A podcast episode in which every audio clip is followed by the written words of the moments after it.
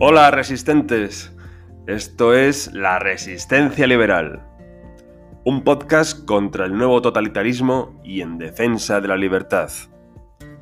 Presenta Jorge Vilches.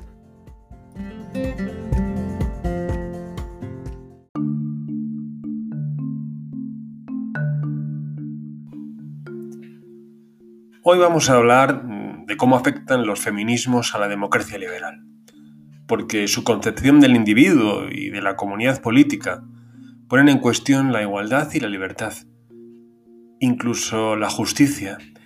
Y esto es muy relevante cuando queda en sus manos la producción de legislación. Vamos a ello.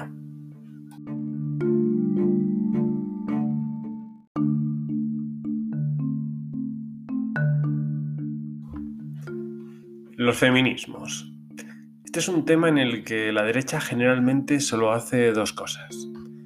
Reírse o pasar.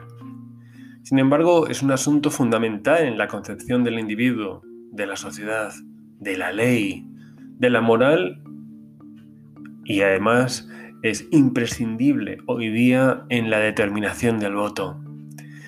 El feminismo de la derecha se queda en el feminismo liberal que se basa en vigilar la igualdad ante la ley y en defender que no existan los privilegios, y el feminismo disidente, centrado en sacar las inconsecuencias del feminismo oficial. ¿Pero existe un feminismo oficial? Desde luego, claro. Pero ese feminismo oficial está a punto de ser desbancado por el feminismo queer desde que Simone de Beauvoir publicara El segundo sexo, se ha profundizado mucho, pero siempre en la misma dirección. La idea ha sido siempre desmontar el orden social alegando que la familia y el género son construcciones culturales que sustentan el capitalismo. La nueva izquierda tomó entonces el feminismo, que podríamos nombrar en singular, eh, para aquel entonces tomó el feminismo, decía, como cuña para romper el sistema y asaltó la producción cultural, la educación y los medios de comunicación. La tarea era construir conciencias para cambiar el mañana.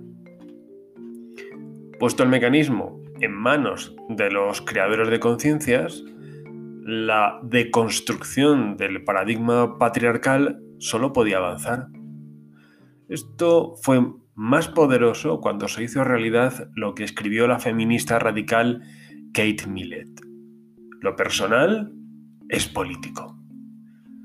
Esta destrucción del ámbito privado fue decisiva, porque la transformación debía iniciarse desmontando lo más íntimo, el género. Al politizar la intimidad, se acabó el individualismo y comenzó la era de los sujetos colectivos identificados por una cuestión biológica.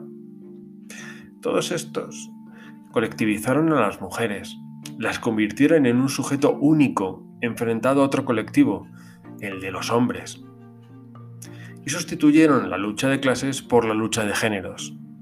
Y a todo este conjunto lo llamaron progreso. En esa lucha de la mujer, el género se presentaba como un obstáculo patriarcal y capitalista. Valga la redundancia en su pensamiento. El remedio era legislar para hacer justicia en la sociedad. Esa legislación que destruía la igualdad ante la ley, dando privilegios al hecho biológico para ajustar cuentas con el pasado, y animaba con subvenciones y cuotas la presencia de la mujer en el ámbito público.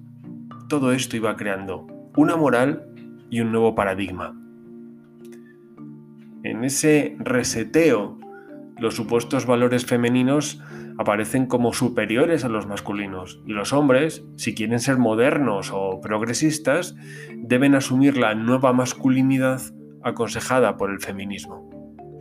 De esta manera, la sociedad se ha convertido en un conjunto de minorías identitarias enfrentadas a una mayoría fantasma, la cual debe rendirse a las exigencias de esos grupos.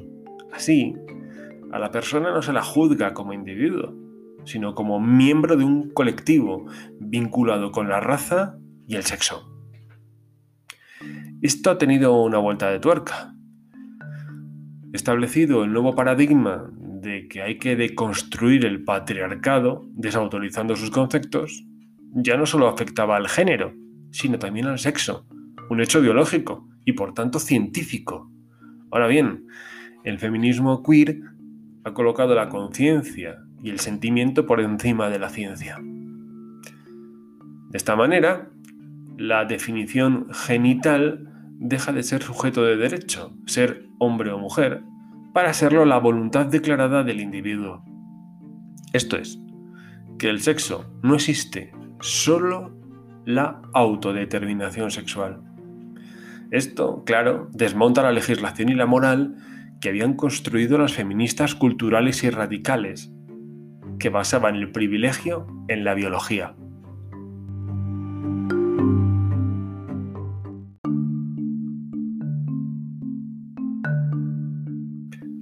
El feminismo queer, por contra, se centra en resetear la sociedad rompiendo el binarismo de género, hombre y mujer, eliminando la presunción de heterosexualidad y reivindicando la ampliación de los privilegios hacia los trans o no binarios.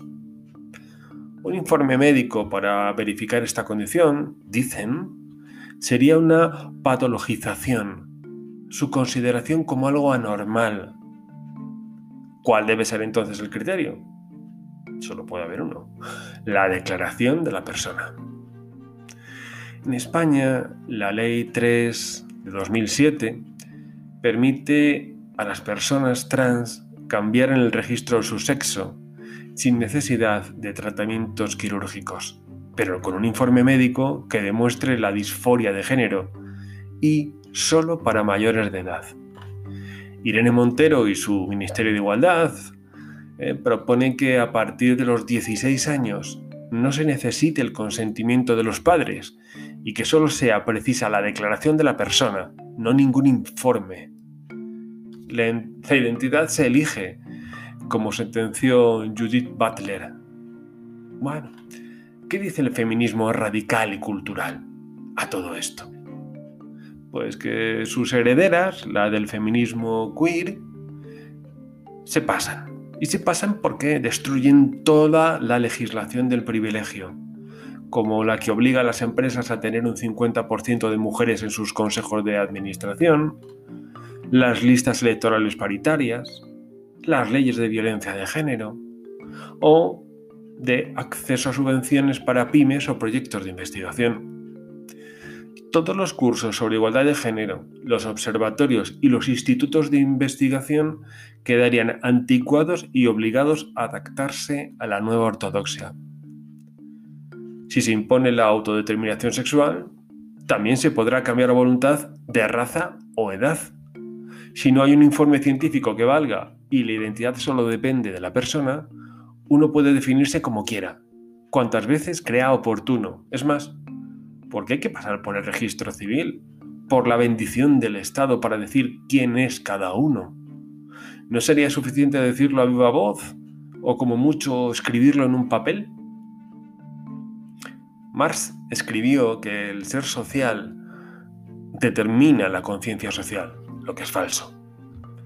Ahora que las clases sociales son cuestión de fe y se diluyen por la vida burguesa, es el sexo sentido lo que marca esa conciencia y para la izquierda, en consecuencia, la legislación.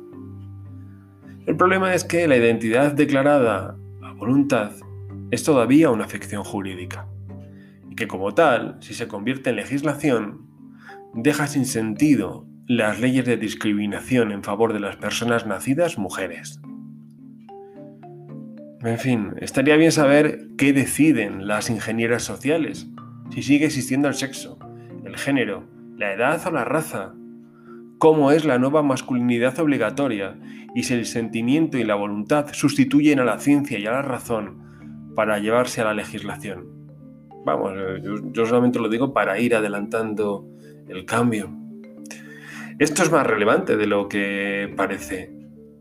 Maxel Gaucher hablaba del fin de la democracia occidental conocida, que acababa devorándose a sí misma debido a que había puesto las simientes para la destrucción de sus fundamentos, que son la libertad, la justicia y la igualdad. Esto es lo que está ocurriendo con unos feminismos concebidos como deconstrucción de la sociedad y no como garantía para el individuo.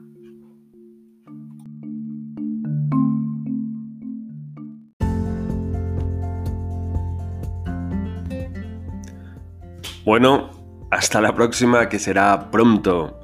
Y no os olvidéis de resistir al nuevo totalitarismo y de defender la libertad